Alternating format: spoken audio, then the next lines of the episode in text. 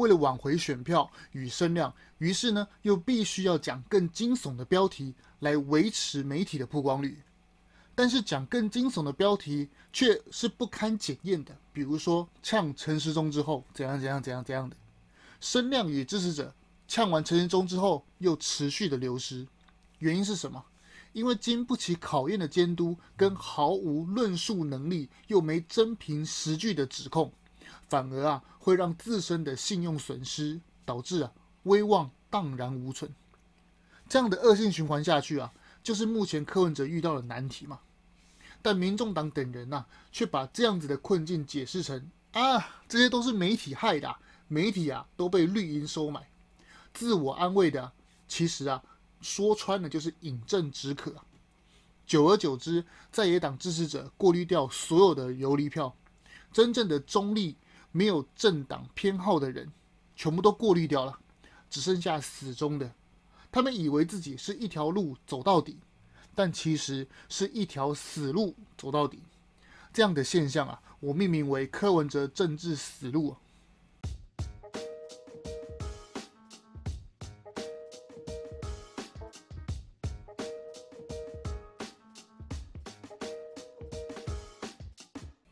我们一起说真话，事实需要让更多人知道。欢迎收听《荣耀台湾》Podcast。不知道大家是不是跟我想象的一样，跟我的感受是否一样啊？每天打开新闻媒体啊，映入眼帘呐，都是谁呛了陈时中啊，还是说谁啊又觉得怎么样啊？陈时中累死三军啊什么的，说啊，我可以引进什么什么什么东西啊，比你卫福部卖的东西还要便宜。然后呢，果不其然，下游的宣传外围啊就开始喷了。这些下游的宣传啊，这些啊 下游的宣传开始说什么？他们说。民进党政府啊，卖快筛剂竟然卖好几百块，怎么会这么贵？我告诉你，其实这个啊，快筛剂的成本啊，其实才多少钱而已啊。我们呢、都被政府坑了。果不其然，然后呢，没过多久，马上就有人出来打脸。哎，你便宜的快筛剂到底是不是中国做的、哇塞，这样一样的套路公式，一样的诈骗文法，怎么会百说不腻？重点是。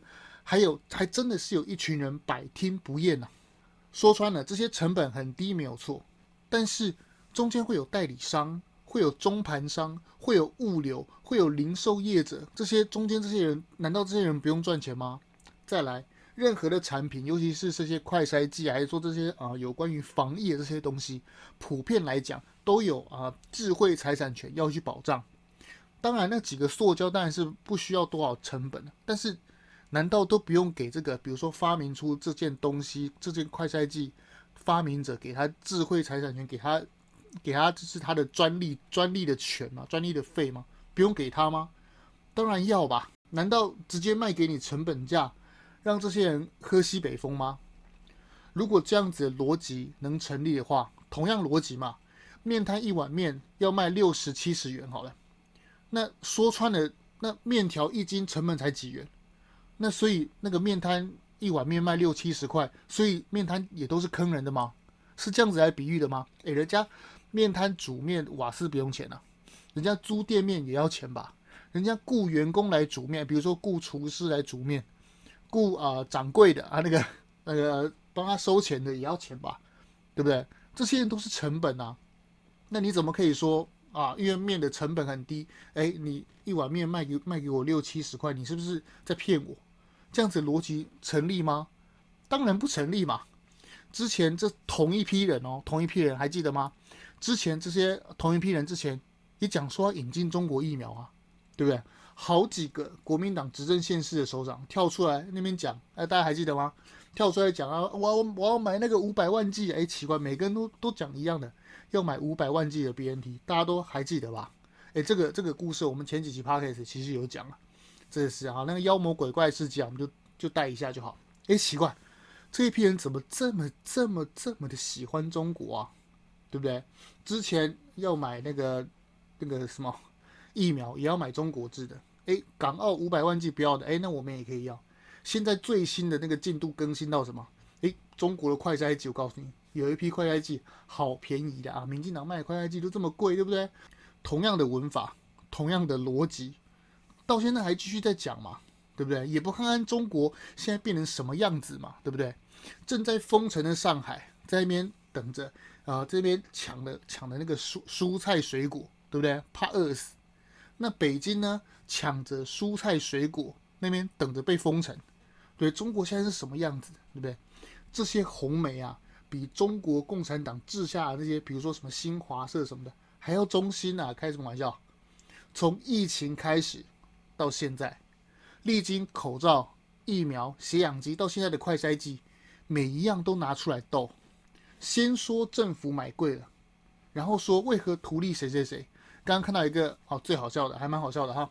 脸书上啊，有人喷政府，哎，你为什么要图利特定厂商，只让他代理？布拉布拉布拉的。结果马上就有人跳出来打脸，说什么？说 OK 啊，你有钱，你有公司，你有技术，一样可以去谈代理嘛，又没有限制你谈。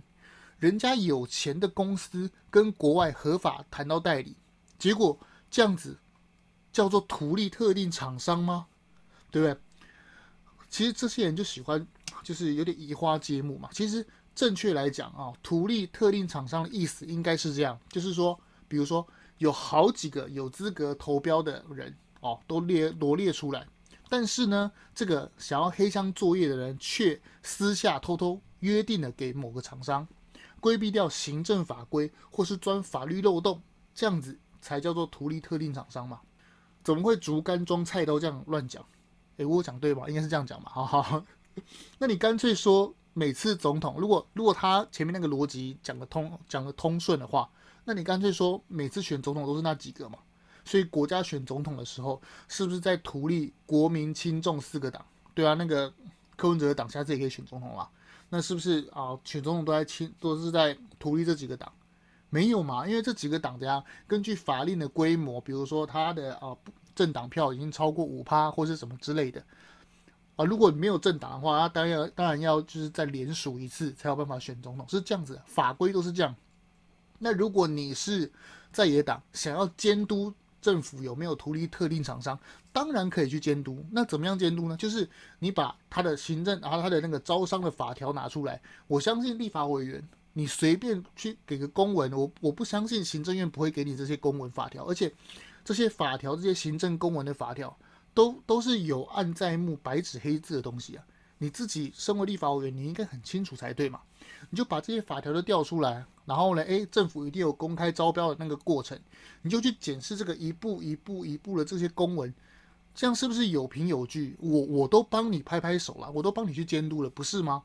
应该是这样才对吧？怎么会说，诶，就嘴巴一直讲，诶，你民进党图利什么什么什么，OK 嘛？你要监督，你要讲民进党图利了谁，OK？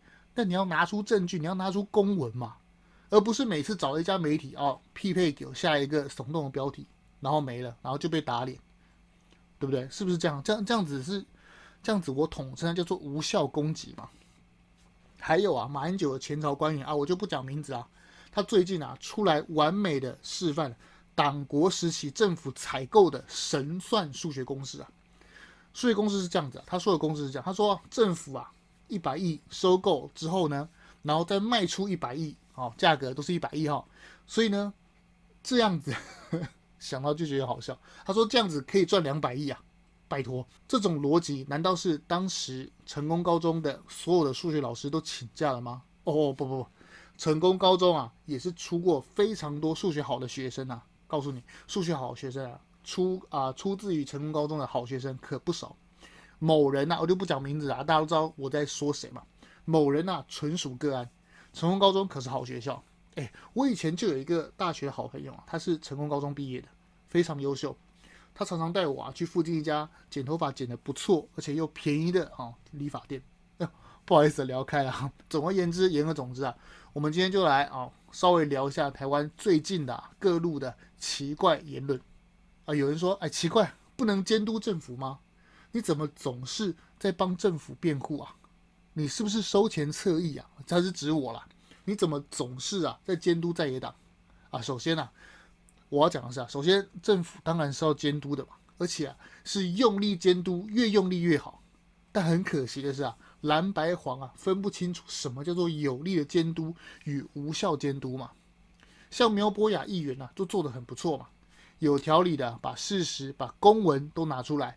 他的咨询影片啊，也非常的清楚，他讲的东西，他就事论事的提出讨论，这样子才是有效的攻击，这样才是监督嘛。话说说回来，那么不能质疑政府吗？有问题当然可以提出来嘛，但如果每一次提的问题与质疑都被瞬间打脸，让人家觉得你只是为了斗，而不是为了监督政府，让国家更好，久而久之啊。这个啊，说出来，这个人啊，说出来的话就会越来越没有公信力嘛。别人会想说，哎，你怎么又来搞政治斗争呢？随着乌龙监督的好，越来越多的乌龙监督啊，结果就会导致这个人、这个党的声量持续下跌，支持者会逐渐流失。当然，我必须持平而论啊，为了要让媒体报道嘛，有些人只好下耸动的标题。比如说哦，台北市的副市长向陈时中说：“哎呀，将帅无能，累死三军啊！”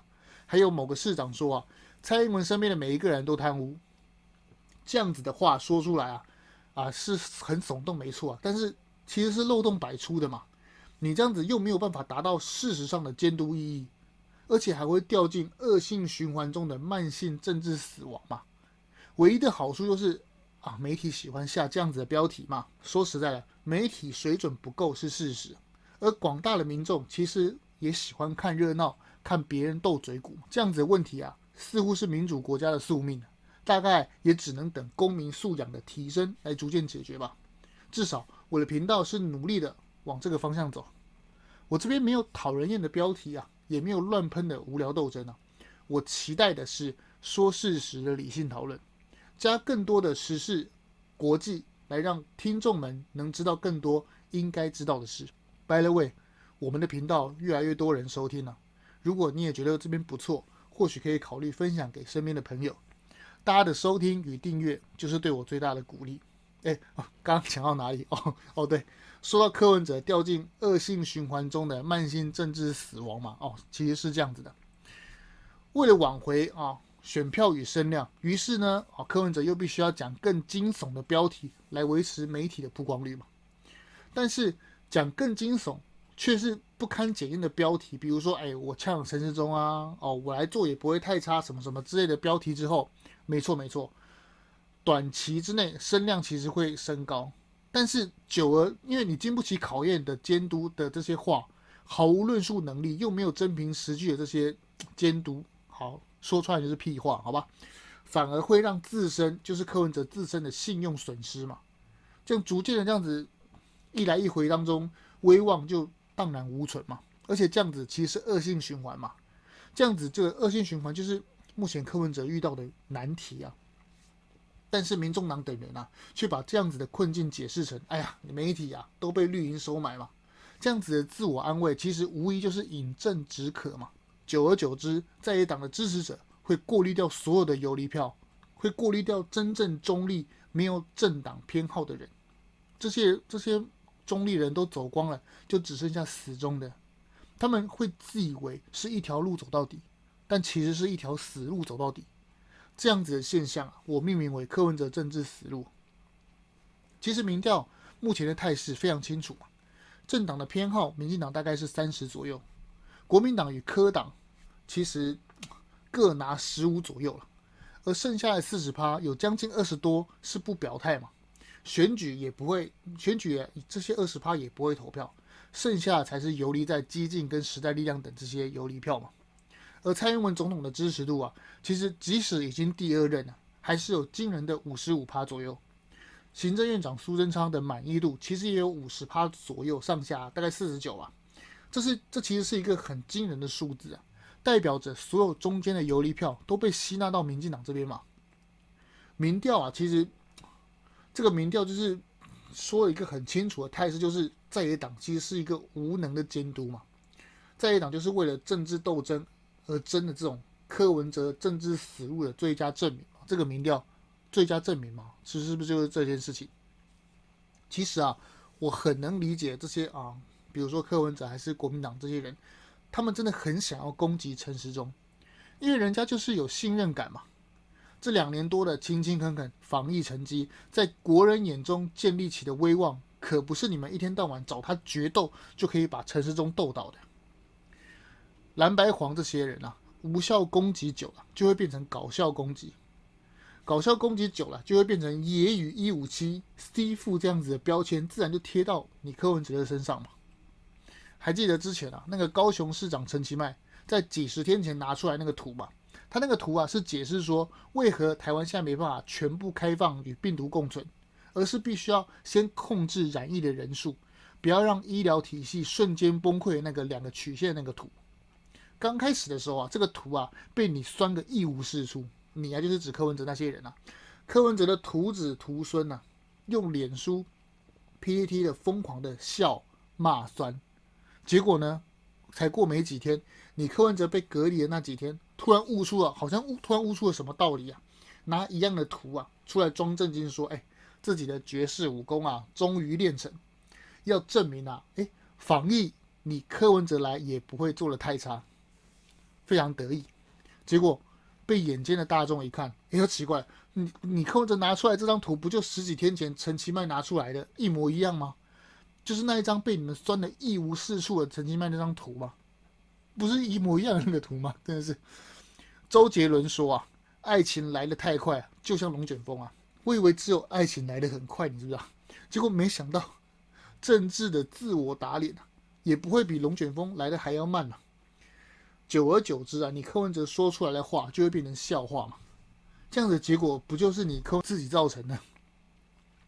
关于言论自由啊，我还要再说一件事，有点诡异啊，却又好像有点道理，却又有点还有点不太有道理的事情呢、首先就是这次俄乌战争中啊，其实有一个哦对，去英国跟美国帮忙也是最大的影响战局啊。我想说的是，还有个最最关键的事情呢、啊，就是泽伦斯基做对了一件事情。他做对的这件事情就是统一所有的宣传口径。战争开始的时候。泽伦斯基把所有的国内媒体，比如说反对党啊，还是什么政治领袖什么，通通的把它聚在一起，说：“哎，现在国家已经开始了啊，怎么样怎么样？反正就是跟他们一起哦，一起坚定的、坚定的抵抗外国的宣传。就是哎，战争其实是一种宣传啊。比如说，俄国会宣传说：‘哎呀，你那个乌克兰快投降了什么的。’乌克兰会说：‘哎，你俄国是不是也是阵亡了很多士兵？怎么样怎么样？’其实战争宣传是战争中非常重要的一环。”那这次泽伦斯基就做得不错。我们试想，同样的情况发生在台湾好了，台湾是不是主张一个就是真呃主张言论自由，说哎，其实统独都没关系，都是自己的自由可以表达，可以表达哦，想要被中国统，也可以表达哦，台湾是独立自主的国家。但其实有没有想过，这有一点有一点就是不合理的地方啊？我先我先把它提出来，就是。怎么会让一个国家的内部的言论允许去讨论说自己的国家被其他国家吞并？这个是自然的吗？这个是合理的吗？比如说，比如说我家好了，我家会会就是放任说，哎，我觉得我家被隔壁的家并吞也没关系。这个这个这个言论是呃该被保障的言论吗？我想我想说的是这个，就是主张我的国家被其他国家并吞。这个是我们要保障的言论自由吗？就拿这次乌克兰跟俄罗斯的战争来讲好了，这次泽伦斯基在乌克兰里面统一了他们的宣传口径之后，这些哦，让在乌克兰内部就是亲亲俄的这些媒体跟这些名嘴，还有说呃一些政治人物，其实他们都噤声，都没有在讲话了。那乌克兰它是一个民主国家，那照理来讲，它应该要它应该要保持它。完整的言论自由，也就是说，应该要允许在乌克兰境内宣传说：“哎，我们被俄罗斯统治也没关系啊什么的。”但是没有，他们这次就宣传口径统一的，好封杀这些啊、鼓吹乌克兰应该要被俄罗斯并吞这些言论，这些才是正确的吧？换句话说，言论自由应该是保障在不会伤害每一个人的情况下才该被保障的嘛，对不对？就是。那一句很有名的话，就是我不同意你说，但是我保障你的言论自由。但是这个言论自由，如果是主张说乌乌克兰应该要被被俄罗斯并吞，那这样子合理吗？当然不合理嘛，对不对？我们外人看不合理，但是这个情况现在在台湾真实的发生，就是台湾里面保障的言论自由里面，既然去保障说我同意啊，我要保障说保障这个言论自由是说。觉得台湾应该要被中国并吞。我们我我觉得我们要去思考一下，我们是不是应该要保证这样子的言论自由？不觉得有点奇怪吗？就是，对对对，大家都知道要保障言论自由嘛，可是为什么要保障一个我的国家应该要被消灭的言论自由呢？这不是很奇怪吗？就比如说。我我们我们刚刚有讲乌克兰嘛？我们我们可我可能刚刚讲的没有那么清楚，我再补充一下。就比如说乌克兰人在现在俄乌俄乌战争的状态下，呃，我主张乌克兰应该要被俄罗斯并吞。哎，你你不能逮捕我，你也不能禁止我说话，因为这个是言论自由保护的一环。这样这样子不是在外人看来是不是很奇怪？但是在台湾这样真竟然真实真实的发生呢？为什么我们台湾要去保障一个？让台湾被其他国家消灭的言论自由呢？这是不是值得大家好好去思考？非常的令人玩味，大家是不是应该要去好好思考这个问题？有时候就是过度的自由，就是我知道国家的路上啊，分左派跟右派，左派常常是自诩是进步，啊，是保障人权啊，是什么什么劳权什么的，但其实想一下，就是左边有它的好处。也有它的坏处，右边右派不是完全是只有坏处跟保守什么什么老什么，不是这样子。一个国家要缓步的进步向前，一定是左边一步，右边一步。如果每一次都是左边那一步往前跨太多步的话，就会导致两个脚不不均衡，然后整个国家倒塌。同样的，如果都是右脚一直右啊，就是右派一直往前的走，而左派一直。裹足不前的话，一样这个国家也会倒下来。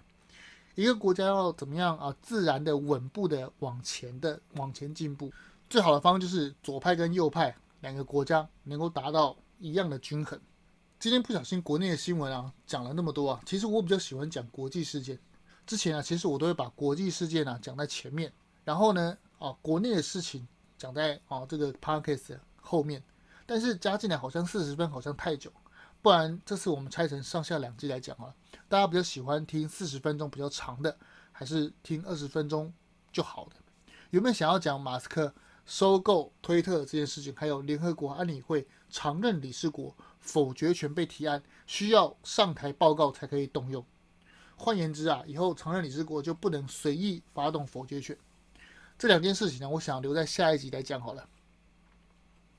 说真话需要勇气啊。让我们来独立思考，让社会更进步。荣耀台湾，我们下次见。